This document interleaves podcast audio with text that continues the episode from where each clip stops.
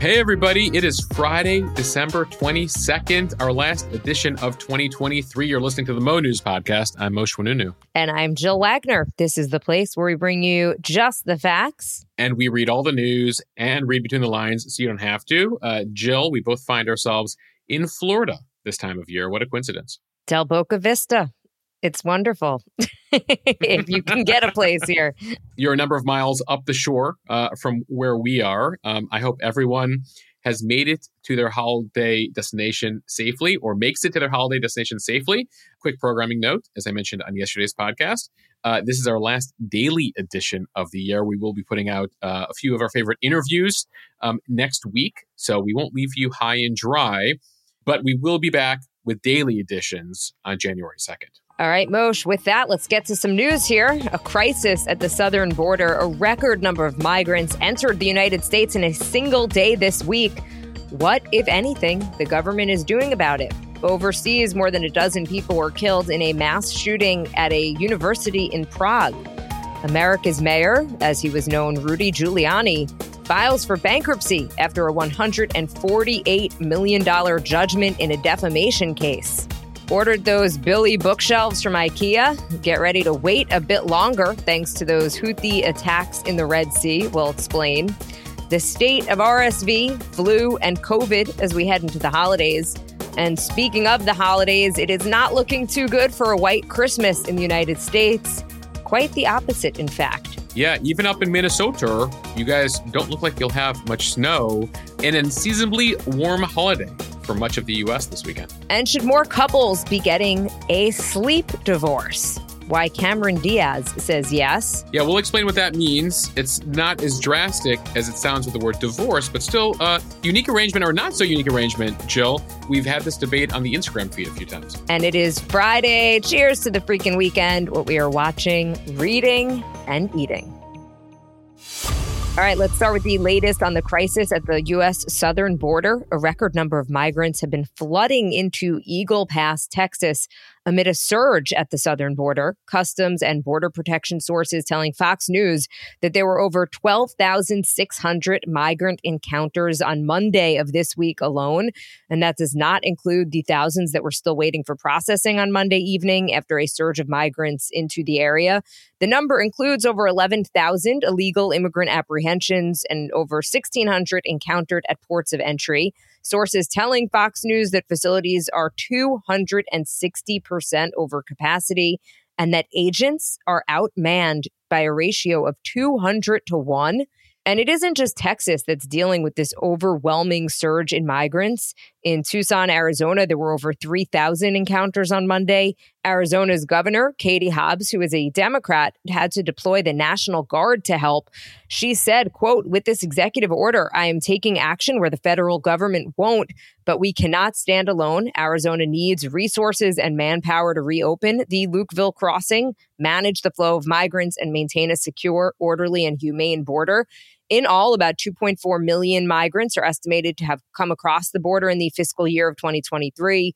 September was the highest month on record, and October was the highest October on record. Yeah, the numbers here are really at a new level. Biden officials have privately told lawmakers that about 5,000 illegal migrants are released every day into the U.S. We just don't have the capacity to hold on to all of them. The Biden administration has said that it is trying to increase penalties for illegal entry. They're looking for another 14 billion in funding for border security right now. We've told you about these talks. This is the funding the White House is requesting alongside funds for Ukraine, for Israel, for Taiwan. Republicans right now trying to drive a hard bargain, looking for a number of tougher provisions on immigration.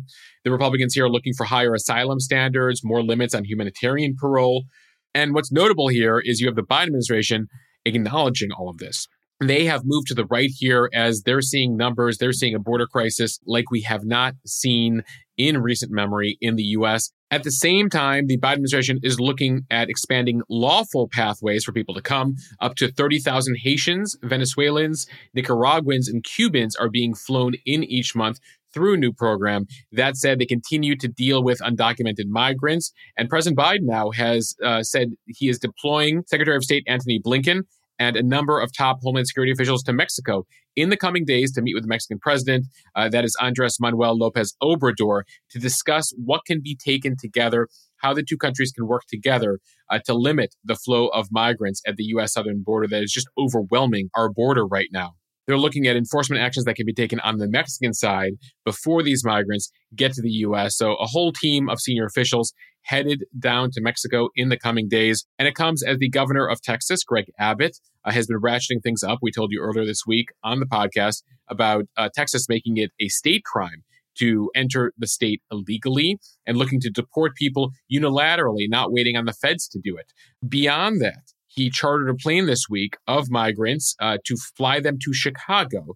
So that's his latest move after months of busing migrants to sanctuary cities across the country uh, New York, DC, Chicago. Now, Chicago has been impounding buses that uh, Texas sends migrants up there with. So Abbott has said, I'm going to fly them up there. And so they had a plane land with more than 100 migrants at O'Hare Airport earlier this week. Basically, the message from Texas is hey, sanctuary cities, hey, Democratic run cities, get a feel for how what we're dealing with down in Texas right now. The complaint, though, from uh, the northern states is that Texas doesn't coordinate. There's no phone call. There's no discussion. And uh, in many cases, these migrants arrive uh, in these cold weather locations with no place to go, no coordination with local authorities. Uh, so you continue to see this sort of tit for tat happening uh, with border state governors. Though, Jill, you mentioned Katie Hobbs. She's a Democrat in Arizona who's trying to do stuff on her own, despite the fact that you know she is an ally of President Biden here. She's saying that the feds are not doing enough here. So um, the crisis continues down there, and uh, we'll see what comes out of these meetings with the Mexican president. But the numbers are just really incredible right now in terms of the number of people coming across the border. And it does speak to a number of the uh, failed governments now in Central and South America. More than 7 million Venezuelans have left Venezuela in the last few years under that authoritarian uh, government. You're also seeing problems in Central America. And you're seeing Africans, uh, people from Asia, the Middle East, etc., being flown into Central America by pseudo travel agents saying that, you know, they can get into America because the American border is overwhelmed right now. Didn't President Biden put Vice President Kamala Harris in charge of addressing the root causes of uh, this mass immigration from Latin America? Yeah, that was one of the first things he gave Harris as part of her mandate as vice president. She has traveled to Central America uh, on occasion to try to deal with that. But keep in mind what you're talking about is trying to stabilize um, governments, stabilize countries, um, so people feel like they can stay there, like they have a future in those places. But as more and more of them hear back that you know their friends, family, neighbors, etc., are able to get across the border, they're deciding to basically cut bait in the places they live and come up to the U.S. Uh, but you haven't heard much from VP Harris on this. I don't know if it's a lack of resources she's been given, a lack of authority she's been given, or a lack of interest on her part. It was one of those assignments. It, it, it, felt like she was being set up to fail. But yeah, and to your point of that, it is not just Republicans and Republican state officials calling out the federal government in New York City, Mayor Adams, a Democrat, basically, you know, ha- has been pleading with the federal government for more resources, saying that this surge of migrants and having to house and take care of all the migrants was going to destroy the city. His words. Yeah, it's a, it, costs a lot of money. It's overwhelming educational resources, health resources, etc. Um, and it does seem here that the White House appears to be taking it more seriously now in these conversations with Congress. The question is, of course, uh, the political impact here it is, as you ask voters for their most important issues, it is getting up there now with the economy, with inflation, as one of the most important issues to voters. So the question is, um, how will this play out next year? Uh, clearly, at the White House, they realize that this is a thing and they got to be doing more. Okay, we have plenty of news coming up, but now to one of our newest sponsors. If you are like us, this is a busy time right now trying to pack everything in before the holidays, work, vacations, family. The last thing that you want to worry about is meal prep. Well, we're happy to say that we are partnering with Factor, America's number one ready to eat meal delivery service. They have ready to eat breakfast, lunch, and dinner. They are never frozen, chef prepared, dietitian approved. These ready to eat meals are delivered straight to your door. I have been loving them. I love the cold pressed juice, the pasta dishes. I've loved all the chicken meals as well. They are ready in just two minutes. So all you have to do is heat and enjoy. Treat yourself to high quality, delicious meals over the holidays. You could choose from more than 35 chef crafted meals every week. They support a healthy lifestyle and they have tons of options like calorie smart, vegan, veggie, protein plus, and more. Just head to Factor Meals, that is F-A-C-T-O-R, factormeals.com slash MoNews50 and use that code MoNews50. You get 50% off.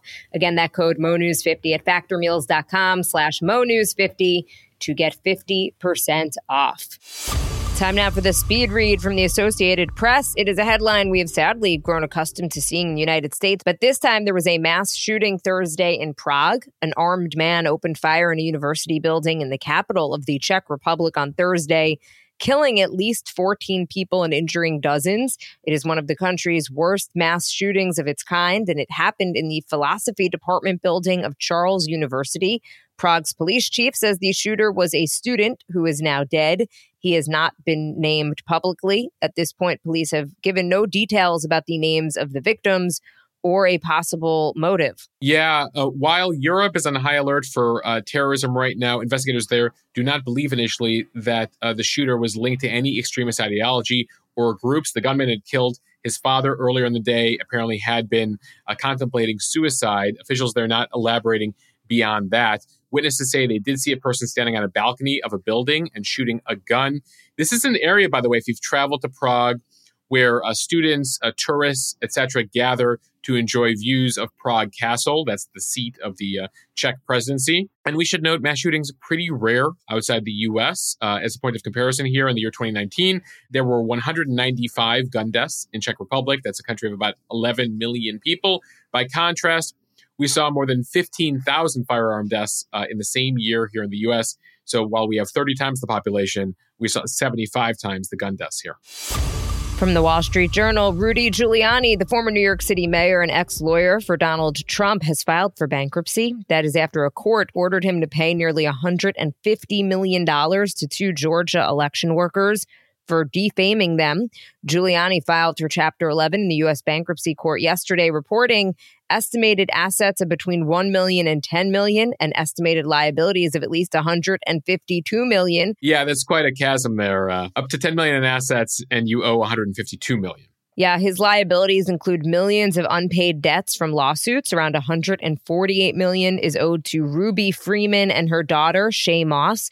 Those are two election workers whom Giuliani falsely accused of meddling with the 2020 presidential election results in Georgia. A federal judge on Wednesday ordered Giuliani to immediately pay the money he owes to Moss and Freeman, saying that he might, quote, hide his financial assets if he were allowed to wait. Yeah, his hope with this filing is that he won't have to pay. Uh, he wants to appeal this defamation ruling. Uh, he owes creditors, as you mentioned, just over 152 million dollars because of the various lawsuits. By the way, he also owes about a million dollars in back taxes. And a lot of this goes to his legal work uh, for Donald Trump, which has not uh, been very good or lucrative for Rudy Giuliani here. He first faced the lawsuit from Dominion Voting Systems for claims, his claims that the company helped rig the presidential race against Trump. He had no documentation or evidence of that. Uh, Giuliani, by the way, has also been indicted in Georgia in a racketeering case for helping the former president tamper with the state's election there.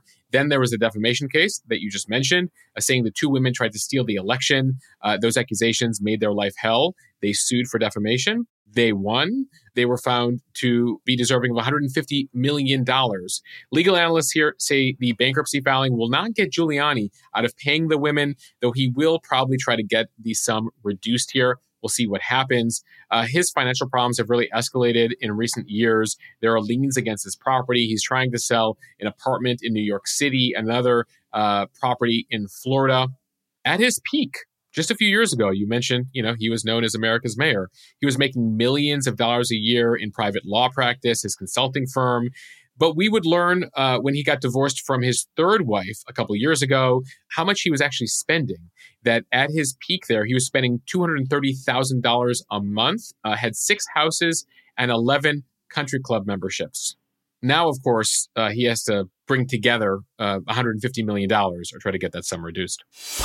From Fortune, if you have plans to redecorate in the new year with your brand new IKEA furniture, there is a good chance you're going to need to reschedule thanks to recent attacks on the Red Sea shipping route. IKEA says that it expects to face delays as a result of the emerging conflict in the Red Sea after drone attacks from Houthi controlled areas of Yemen started to hit that vital commercial passage near the Suez Canal earlier this week. The group, backed by Iran, has stepped up its attacks since the onset of the Israel Hamas war, with Yemeni rebels describing ships with ties to Israel as, quote, legitimate targets. The conflict has seen the U.S. military step in and risks the smooth passage of hundreds of millions of dollars worth of goods. It could cause fresh havoc to the global supply chain, and IKEA now becoming one of the growing list of companies to admit that its products are going to take longer to get to the hands of customers as a result. Yeah, IKEA doesn't own any of its own container vessels, so all of its shipments have to be managed through transportation partners. Now, IKEA didn't elaborate which products we might see delays on right now, uh, but they're not the only company that's dealing with this. BP Oil, uh, a whole bunch of shipping companies and manufacturers around the world depend on that shipping route. So now a lot of ships are trying to reroute around Africa, around the Cape of Good Hope. Uh, that adds up to two weeks sometimes to the journey. Um, and so a lot of them are diverting instead of going through the Suez Canal, Red Sea, they're going all the way around Africa. So um, as this transition happens, that's why you might see delays and you might see added costs because, of course, it costs more to go the longer route. From USA Today, House Republicans are expanding their investigation into Harvard President Claudine Gay following allegations of plagiarism surrounding her work. It is the latest salvo in a Capitol Hill fight with college presidents as the House Education and Workforce Committee ramps up backlash against Gay and other leaders were grilled earlier this month about anti Semitism on campus. Representative Virginia Foxx, she is a Republican from North Carolina, said in a letter this week that the House will examine whether Harvard holds its own faculty to the same academic standards as its students. The Harvard board also launched an independent review of her published work after learning about concerns around three articles that she had published in October. The review found, quote, a few instances of inadequate citation, while the analysis found no violation of Harvard's standards for research misconduct. They say Gay is proactively requesting for corrections into articles. Yeah, this is something that universities take pretty seriously at that level. Uh, and of course, Claudine Gay finds herself in uh, the sights right now of Republicans. It's sort of catnip for Republicans being able to go after an elitist institution, a leader uh, that they don't love. Uh, but Harvard recognizes that this is an issue here. They are facing mounting questions um, over the possible plagiarism. They found a couple extra issues of what they call duplicative language without appropriate attribution. This is in Claudine Gay's 1997 doctoral dissertation. Uh, the examples range from brief snippets of technical definitions to paragraphs summing up other scholars' research that are uh, lightly paraphrased and in some cases lack direct citation. Again, the bigger issue there is did they have more lax standards for her than other folks at Harvard? So clearly, Harvard dealing with this, Republicans seeing an opportunity to continue to make her life uh, challenging there. Again, uh, this all comes as she's in the spotlight here after those comments at the congressional hearing earlier this month, where she effectively equivocated whether students calling for Jewish genocide would be disciplined. Uh, and then she saw uh, one of the other people who testified alongside her, the University of Pennsylvania president, be forced out. Claudine Gay surviving so far at Harvard, but we'll watch how this plagiarism stuff works out. I don't think it's totally accurate, though, to say that this is just catnip for Republicans. There are a lot of people in academia who have been questioning this and if it was kosher, so to speak. And even the Boston Globe, which is not a right leaning publication, they had an editorial a couple of days ago where they said, Did Claudine Gay plagiarize or not? Harvard should be clear. The university's governing board said a review of the president's work had found instances of, quote, inadequate citation, but also that she hadn't violated standards for research misconduct. Huh? And I think it is a bit confusing. There was also an article written by one of the people that she was said to have of, of lifted some of the work, uh, and they were none too pleased yeah, my point is there's probably tens of thousands of these examples around the country. Congress is focused on the Harvard president for obvious reasons, but if they went through every professor and every university president across the country, I imagine uh, they would find a lot of these examples. She just happens to be in their sights right now. From the USA Today, flu is ramping up across the country just as millions prepare to hit the road for holiday celebrations, while influenza activity across the U.S isn't currently at abnormal levels, travelers might want to take some precautions to avoid illness and prevent spreading it. More than half of the states in the U.S., especially those in the South, have reported high or very high flu activity as of the week ending on December 9th. The CDC director saying this week that the U.S. is seeing a sharp increase in flu levels right now, particularly in the South. COVID cases also appear to be climbing nationally. So we have not yet peaked on COVID or flu for the season. Right. Uh, still going up there. However, the CDC does believe that RSV has already peaked for the season. The pattern is a bit different from last year. That's when all three viruses were peaking together. You might remember that. We saw the surge, especially of kids going to the hospital in fall of 2022, though that was coming off of two years of a lot of quarantine, etc. So a lot of kids hadn't developed their immunity to these things. So RSV, we've peaked. COVID and flu, we have not. The CDC sent an alert last week warning healthcare providers about low vaccination rates for all three right now. About 18% of adults and only 8% of children uh, have received updated COVID shots. Uh, this year's flu shot, which apparently is a pretty good match for the circulating strains, uh, has reduced the risk of flu hospitalizations by 52%, the CDC said in a recent report. And so far this year, uh, it's just under about 50% of adults and children have gotten their flu shots. From Axios, forget the chance of a white Christmas in the Midwest and much of the East this year. Instead, record warmth is on tap. Mild air is flowing across the lower 48 states as a result of an extremely strong west to east jet stream flowing across the Pacific Ocean.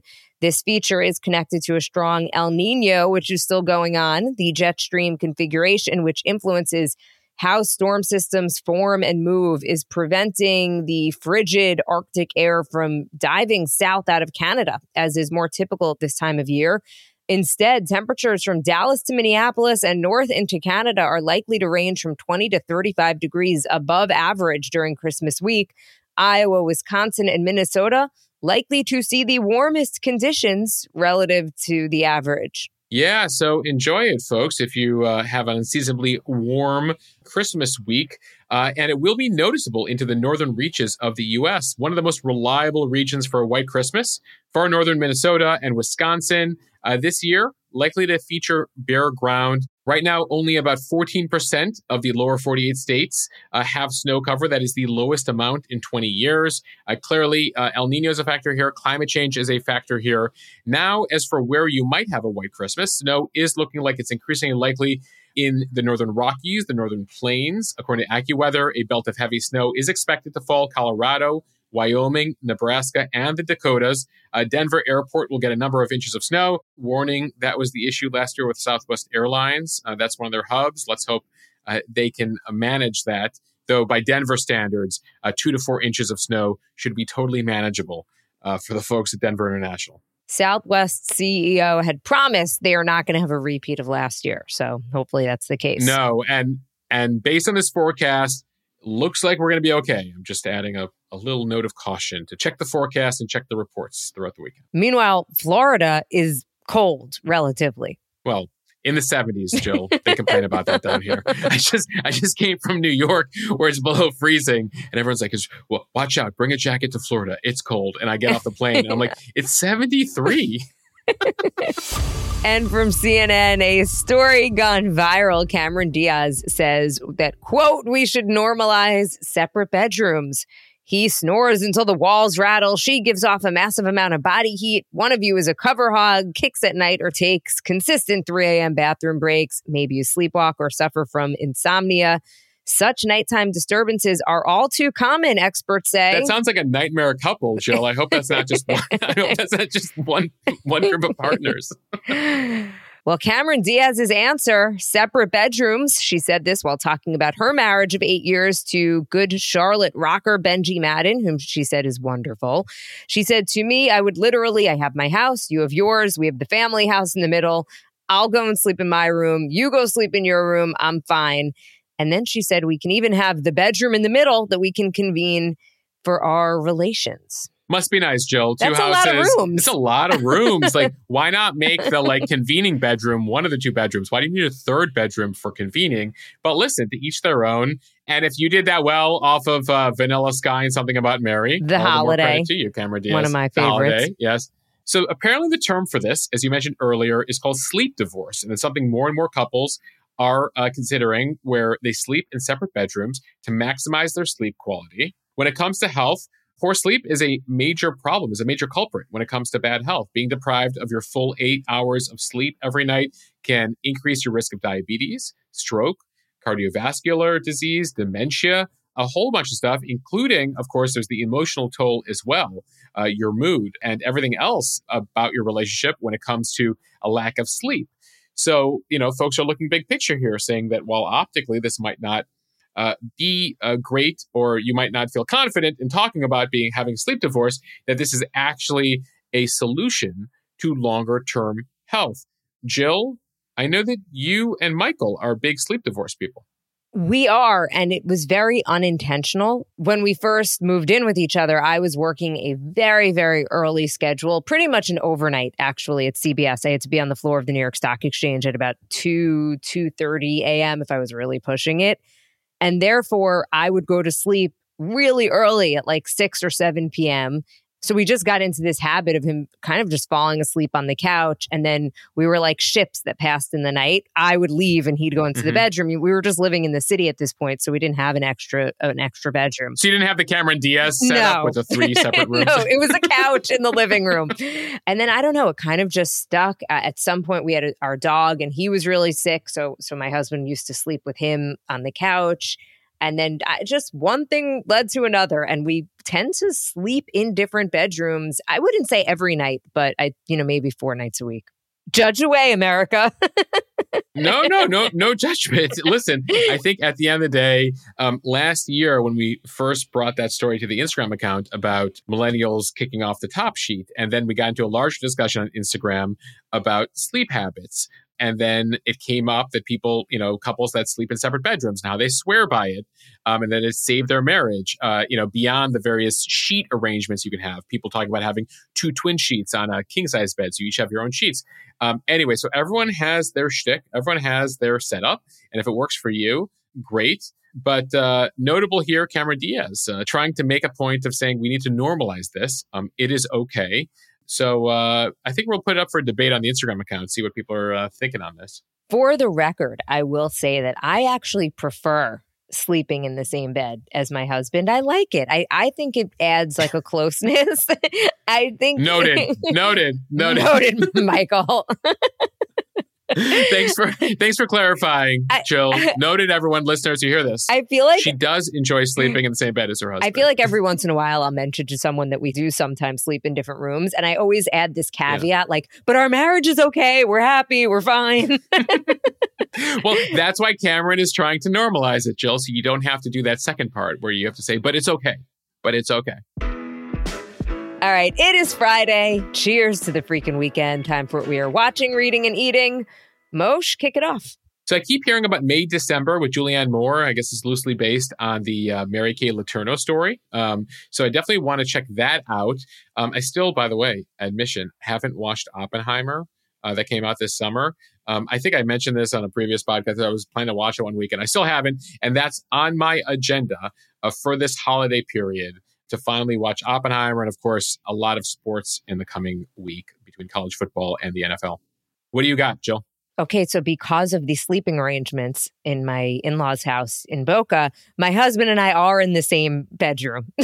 and so we have been watching movies and things that we can enjoy together. Uh, last night we watched Almost Famous, such a great movie, uh, and highly Oh. recommend if anyone sees that kind of on their queue somewhere, Pe- fire it Penny up. Lane.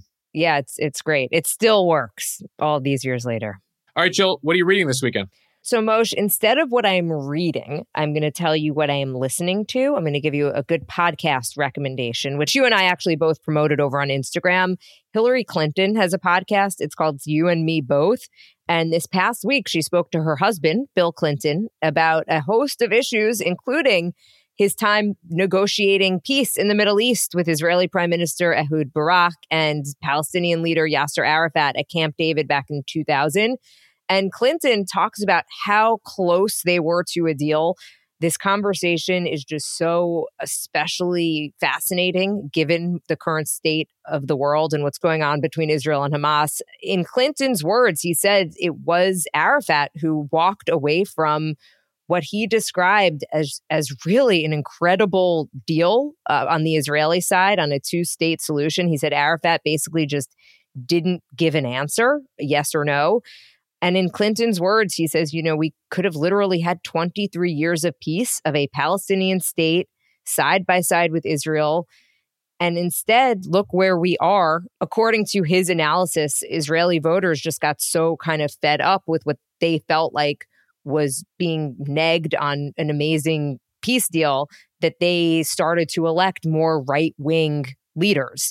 And I guess, you know, par for the course of where we are at this point. Yeah, sadly, we've never looked farther apart from a peace deal uh, than we do today versus where we were a couple decades ago. All right, Mosheh, are you going to let your hair down and read something light over the vacation? or tell us. So it's an article that caught my attention. The headline over the Wall Street Journal Dating in Your 70s has never been this much fun. They go into the fact that demand for senior dating services, from local mixers to apps, is higher than ever as America ages. Um, within the next few years, there will be more residents over 65 than under 18 for the first time. And about a third of Americans over 50 are single, and that actually rises um, over the age of 65. So, fun to read about how uh, people in their golden years are really uh, taking dating seriously. All right, Mosheh, what are we eating? Well, we're both in South Florida, so definitely DM us with suggestions. Right now, I can say we'll be making a trip down to Joe's Stone Crab in Miami, which is a classic place. Uh, we go to every time we're here this time of year. But I know the food scene here changes uh, rapidly. So please let us know your favorites uh, in South Florida, as uh, Jill and I will both be here for a bit. Mosheh, pack your patience at Joe Stone Crabs. The line tends to be very oh, long. Unless you drop some cash on certain people there. ah, the tricks. okay, I'm going to be enjoying some challah French toast, one of my favorites anytime I head down to Florida. Okay, and with that, uh, a wrap of our last edition, our last daily edition anyway, of the year a big thank you for real to everybody who is listening to this podcast, uh, who writes us, who messages us, tells their friends about us, or even just listens quietly and doesn't say a word. We appreciate it. There are so many podcasts out there, so many different media uh, platforms uh, that can get your attention. And the fact that you choose to spend 30 to 40 minutes with us a day really means the world. So thank you. Yeah, we put out nearly 300 editions this year. Jill, uh, more than 3.3 million downloads um, and listens. So we appreciate all of you who have made our podcast part of your 2023. As I noted yesterday, those of you who shared your Spotify wraps that we're in the top 1% uh, for some of you. We're in the top five. For some of you, we are the top podcast. For a couple of you, uh, our podcast and the premium podcast are your top two podcasts. So thank you uh, for that as well for joining Mo News Premium. And again, uh, next week, we'll be putting out a new interview and some of our favorites from the year you might have missed amid all the daily editions. So look out for that in your feed next week. And uh, otherwise, have a Merry Christmas, have a Happy New Year, and I wish all of you a safe holiday, uh, a positive holiday with your friends, with your family, whoever you choose to spend it with. And we'll see you back here in 2024. Yep, not that I'm trying to get in the last word, but yes, a very Merry Christmas to everyone who celebrates and a Happy New Year. And might I just say, um, wishes for most wished us a happy Merry Christmas, but then Jill didn't. I'm so going to one up him on, a, for... on my happy holidays. I did want to say I'm I'm just praying, like so many of us, for a much more peaceful 2024. Yes, let's hope so. Uh, we do have uh, a newsletter out today, by the way, where we do look ahead to 2024 with uh, some of the storylines we'll be watching. So definitely check that out over on the Mo newsletter. All right. Bye, everybody. Later. Thanks for listening to the Mo News Podcast.